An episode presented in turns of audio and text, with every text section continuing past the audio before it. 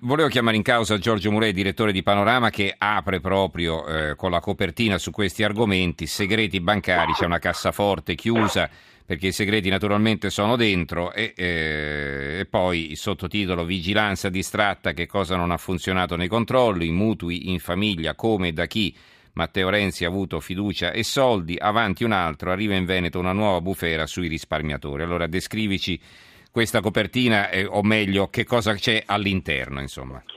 Insomma, abbiamo cercato di affrontare il problema da tre angolazioni diverse. Una è quella che riguarda chi doveva controllare ed evidentemente non ha controllato, perché se è vero quello che dicono oggi i regolatori, cioè Banca d'Italia da una parte, il governo, eh, la Consob dall'altra, non avremmo oggi gente che piange, cioè non avremmo se ognuno avesse fatto il proprio dovere, avesse alzato le antenne quando dovevano essere alzate, è evidente che non saremmo nella situazione in cui siamo. Per cui il primo, il primo articolo è dedicato a mettere in ordine e a a scandagliare chi non ha fatto che cosa, rivolgendoci quindi a Banca d'Italia, Consob e Ministero dell'Economia con uno sguardo che peraltro ci arriva da Francoforte legato a quello che hanno fatto e fanno in Germania, visto che eh, si dice che il nostro sistema sia meglio della Germania, così diceva l'altro giorno mi sa il Presidente del Consiglio, in realtà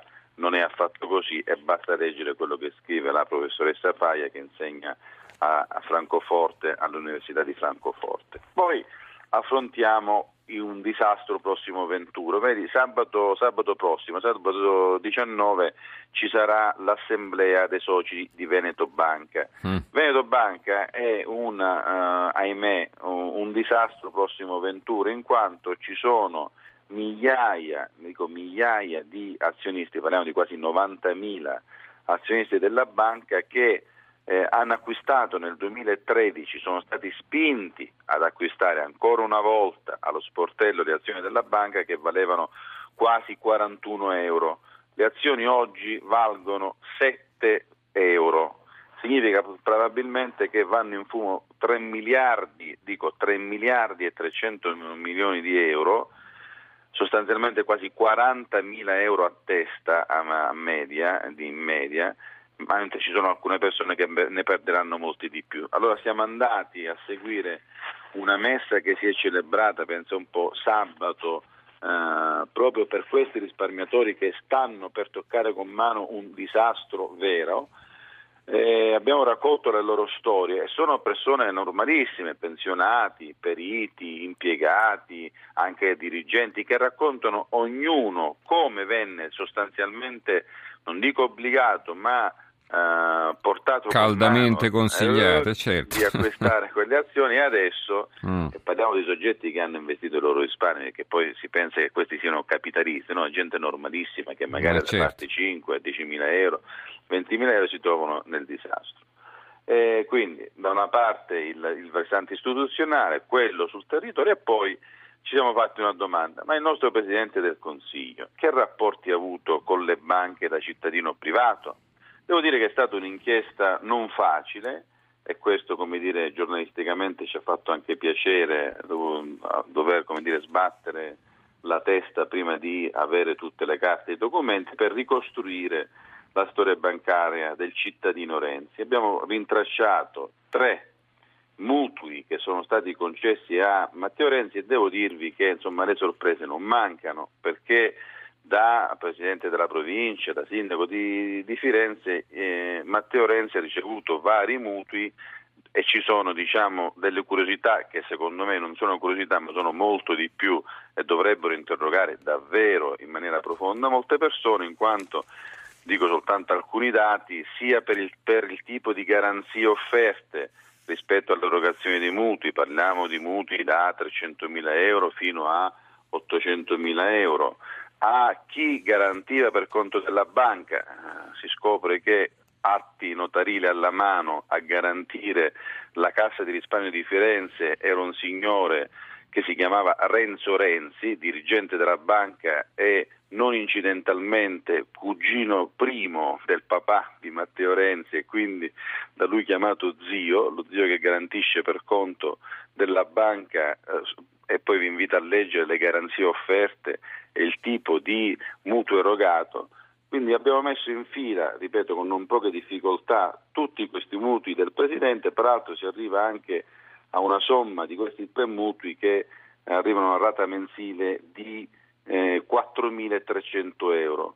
Eh, considerato che Renzi, e questo come dire è tutto pubblico e documentato, aveva uno stipendio aveva uno stipendio sostanzialmente di poco più di 5.000 euro, considerato anche quello che guadagnava la moglie, come dire io sfido chiunque con tre figli a carico e eh, 4.300 euro di mutuo da pagare, sarebbe curioso sapere come, viste le grandi capacità sicuramente del Presidente del Consiglio, come faccia a fronte a, a spese del genere. Comunque pubblichiamo tutti gli atti notarini con l'erogazione dei mutui, pubblichiamo tutte eh, le, eh, notizie relative a come sono stati concessi questi mutui, si trovano delle, delle cose molto dire, singolari, tra le cose singolari ovviamente c'è eh, nell'ultimo mutuo concesso il socio eh, della banca è un grande amico del Premier che è Marco Carrai, Incidentalmente ricordo come dato di cronaca che Marco Carrai è l'imprenditore che mette gratuitamente a disposizione di Renzi un attico nel centro di Firenze che Renzi ha lasciato a gennaio 2014. Insomma, poi ripeto, in questo periodo mi rendo conto parlare già del Presidente del Consiglio è assai pericoloso perché si rischia di finire nelle liste di proscrizione, che fa molto onore, sono tutte medaglie che noi puntiamo a petto quando si celebrano i raduni come alla Leopolda, però come dire, noi ci eh, intestardiamo a voler fare il nostro lavoro, quindi come mm. dire, facciamo una grassa risata rispetto a quello che dice il Presidente del Consiglio, dopodiché dovrebbe quantomeno avere, non dico il coraggio, ma l'onestà, se non di rispondere, di spiegare alcune cosette che da queste inchieste escono fuori. Mm. Questo è mm. tutto il capitolo dedicato alle banche con ovviamente vari altri articoli intorno a questo problema. Allora, dimmi rapidamente quali sono gli altri eh, articoli che ci vuoi diciamo, evidenziare. Prego. Vittorio Emanuele Passi, professore alla Cattolica Minale, grandissimo, che è davvero capacissimo, analista, osservatore di cose straniere, ci racconta perché eh, Roma e l'Italia rischia grosso rispetto all'operazione della Libia. C'è stata la conferenza internazionale a Roma. Vittorio Emanuele Passi affronta da par suo il perché questo è un territorio minato da una parte, dall'altra eh, analizziamo da vicino quella che è la Santa Barbara della Jihad in Libia, cioè quanto è vero che i due governi, quello di Tobruk e quello di Tripoli, sono quelli che comandano, quando invece in realtà le bandiere nere dell'ISIS oramai si espandono da Sirte a Misurata a Bengasi, hanno il controllo della Libia e quindi sono fazioni che sfuggono al controllo eh, diciamo, diplomatico internazionale. Alcune storie rapidissime, siamo andati a vedere come un ragazzo di 26 anni alla guida del gruppo ospedaliero che ha salvato San Raffaele, parliamo di un'azienda che eh, si trovava addosso 300, 400 e passa milioni eh, di, eh, di, debiti che è stata risanata da Paolo Rotelli che ci racconta come ha fatto. E poi lo stranissimo caso di un cinese che compra i capolavori più costosi al mondo, si chiama Liu Yuqian ed è il collezionista che ultimamente si è giudicato un Modigliani che è, costato la bellezza di 170 milioni di dollari, sono 155 milioni di euro. Siamo andati a vedere chi è, abbiamo scoperto che questo ricchissimo collezionista è un ex tassista che ha una storia davvero straordinaria da raccontare. Stavo riflettendo sul costo, no, no, stavo riflettendo a un momento di, di, pausa perché stavo riflettendo sul costo di questo quadro, no? 155 milioni, milioni di euro. Di eh. sì, sì, sì, Ma questo è il fondo, quadro, no, eh. il fondo per eh, salvare, cioè per venire incontro agli esatto. obbligazionisti sarebbe 100 di 100 milioni, milioni di esatto. euro. Quindi praticamente lui per il quadro ha speso più di quanto lo Stato italiano è disposto a tirar fuori per aiutare gli obbligazionisti fregati. Interessante questa cosa. noto geniale, la notazione la sottoscrivo. Benissimo, allora grazie a Giorgio Mulè, il direttore grazie di Panorama, eh, ricordo grazie la copertina, grazie buonanotte, ricordo la copertina di Panorama in edicola tra qualche ora, segreti bancari, è scritto su una cassaforte chiusa, vigilanza distratta, che cosa? Non ha funzionato nei controlli, i mutui in famiglia, come da chi Matteo Renzi ha avuto fiducia e soldi, avanti un altro, arriva in Veneto una nuova bufera sui risparmiatori. Sono arrivati molti messaggi, poi risentiremo Valentini e poi chiuderemo e cambieremo argomento. Leggiamone qualcuno. Eh, allora, ehm, Daniele da Palermo, non eravamo il paese con il miglior sistema di controllo del mondo? Spero che altri paesi non copino mai il sistema Italia a tutti i livelli. La corruzione è il male e il male a fare è vergognoso.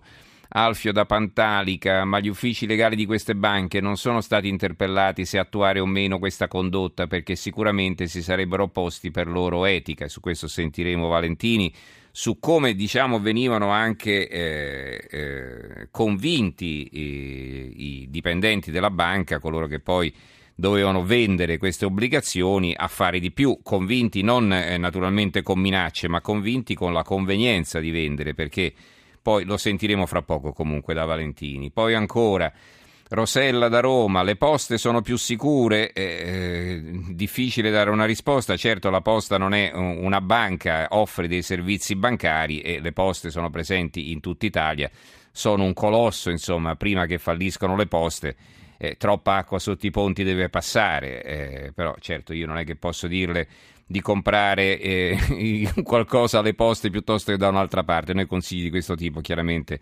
non li possiamo dare. Ezio da Arezzo, credo sarebbe caso di procedere penalmente per truffa e raggiro, oltre un delitto contro la fede pubblica, sia per la dirigenza Consub che Banca Italia certo le banche coinvolte. Spero che d'ora in poi la magistratura vigili molto seriamente tutto il sistema, altrimenti il paese salta. Mario da Trieste, piuttosto che in banca i soldi li porti in casino, almeno ci gioco un po' sapendo che posso perderli invece di farmeli rubare senza, rubare senza sapere niente. Gino da Massa, mi interesserebbe sapere se c'è un seguito alla notizia dalla eletta lunedì circa giornalisti del Corriere della Sera e Solo 24 Ore pasturati dalla Banca Etruria. No, non se ne è occupato nessun altro giornale, almeno io poi, leggendo poi all'indomani anche le pagine interne, non l'ho visto da nessun'altra parte questa cosa. E poi eh, abbiamo un messaggio della signora Francesca da Roma che poi abbiamo anche provato a richiamare, eh, lei ci ha detto cortesemente che non se la sente di partecipare, disabile, e, e che però ci scrive, avevo ereditato 200.000 euro, il direttore di Banche Tururia, amico di mio padre, mi ha convinto talmente bene che ho perso tutto, ecco, non sappiamo altro e comunque riferiamo eh, la, la disgrazia capitata a questa nostra ascoltatrice. E poi Petro da Padova invito Matteo Renzi a far svolgere indagini eh, serie sui mutui del signor Moulet. Va bene, facile, faremo così, anche, invitiamo anche questo.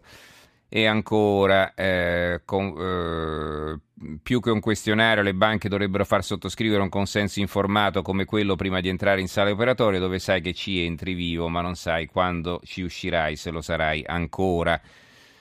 E va bene. Eh, penso che ci possiamo fermare qui. Allora, ritorniamo, eh, ritorniamo, a Marino Valentini col quale eh, traiamo le conclusioni di questa nostra conversazione. Ci dica eh, allora come intanto funzionava rapidamente, mi raccomando perché dobbiamo cambiare argomento, come funzionava all'interno della banca il sistema eh, di, eh, ho usato la parola convinc- convincimento, forse non è quella adatta, ma insomma come si stimolavano eh, i dipendenti della banca a piazzare queste obbligazioni subordinate. Sì, vabbè, al di là delle obbligazioni subordinate, un po' tutto il, eh, l'universo del, degli strumenti finanziari, non sono sicuramente soltanto le subordinate, anche perché all'interno delle banche, anche le più piccole, pure quelle tradizionalmente all'antica, si è andato sviluppando proprio il concetto della budgetizzazione che crea un vero e proprio conto economico all'interno di ogni filiale bancaria o anche dentro un servizio della direzione generale. È chiaro che chi riesce a raggiungere gli obiettivi del budget, che ogni anno è sempre più difficile rispetto al precedente, porta a casa quello che comporta il sistema premiante che è costituito da corrisponzioni di denaro oppure avanzamenti di carriera o anche tutte e due le cose. Eh, però ecco, mh, mm, ehm, quando mh, mm, si vengono a, a, creare queste logiche, al tempo stesso si organizzano anche, vengono convocate anche delle riunioni in direzione generale alle quali vengono eh, invitati sia i direttori di filiale o, eh, e gli addetti titoli. A questi viene chiesto appunto di vendere mh, mm, questi titoli, possono essere anche le subordinate, ma più delle volte sono anche titoli veramente mh, ancora più spazzatura e vengono magnificate le caratteristiche senza dire che invece sono, eh, sono come dicevo prima, autentica spazzatura. Anche perché non si può correre il rischio di divulgare alla rete quale sia il reale motivo di queste istruzioni e spesso cadono in questo tranello anche gli ignari dipendenti. Eh, in una statistica che ho letto l'altro giorno ho visto che addirittura i dipendenti della Banca delle Marche e della Banca Etruria per il 70% hanno, del, dei dipendenti hanno comprato anche loro eh, azioni eh, o obbligazioni subordinate. È chiaro che loro, essendo operatori eh, informati di tutto, difficilmente verranno rimborsati adesso di, queste, di, questi, di questi, titoli. Mm. Ehm, quello che c'è da dire è, mm, è che ehm, perché si arriva a questo, si arriva a tanto, perché mh, la risposta non è che contempla soltanto la ricerca del, del lucro mh, della banca, ma contiene anche dei correttivi aziendali necessari a colmare quelle perdite che si riscontrano anche in altri settori, come ad esempio il comparto fidi. E purtroppo la caratteristica eh, comune alle quattro banche è stata proprio quella del, Cioè che davano soldi in prestito che non rientravano e allora cercavano di tappare il buco vendendo questi prodotti, così? E siamo portati a pensare anche mm. che questi crediti venivano concessi anche ad amici. Ah beh, questo poi sì, certo, ci sono delle indagini in corso, sicuramente su Banca Etruria e probabilmente spero, anche sugli altri. Spero certo. che ci siano delle indagini una serie eh, certo. e che tutto non si concluda soltanto in una sorta di, eh, di lavaggio interno eh, dei panni che si devono lavare in famiglia tra Banca d'Italia mm-hmm. e, e, le varie banche perché eh, sarebbe veramente... Eh, certo. Allora, eh, eh, non più credibile questo sistema. Dobbiamo salutarla Valentini, la ringraziamo per aver partecipato alla nostra trasmissione. Ricordo Marino Valentini, Grazie ora fa il consulente tecnico in materia bancaria e finanziaria ed è un ex direttore della banca Carichieti. Grazie Valentini, allora poi la metteremo in contatto con la signora. Grazie e buonanotte. Buonanotte a tutti.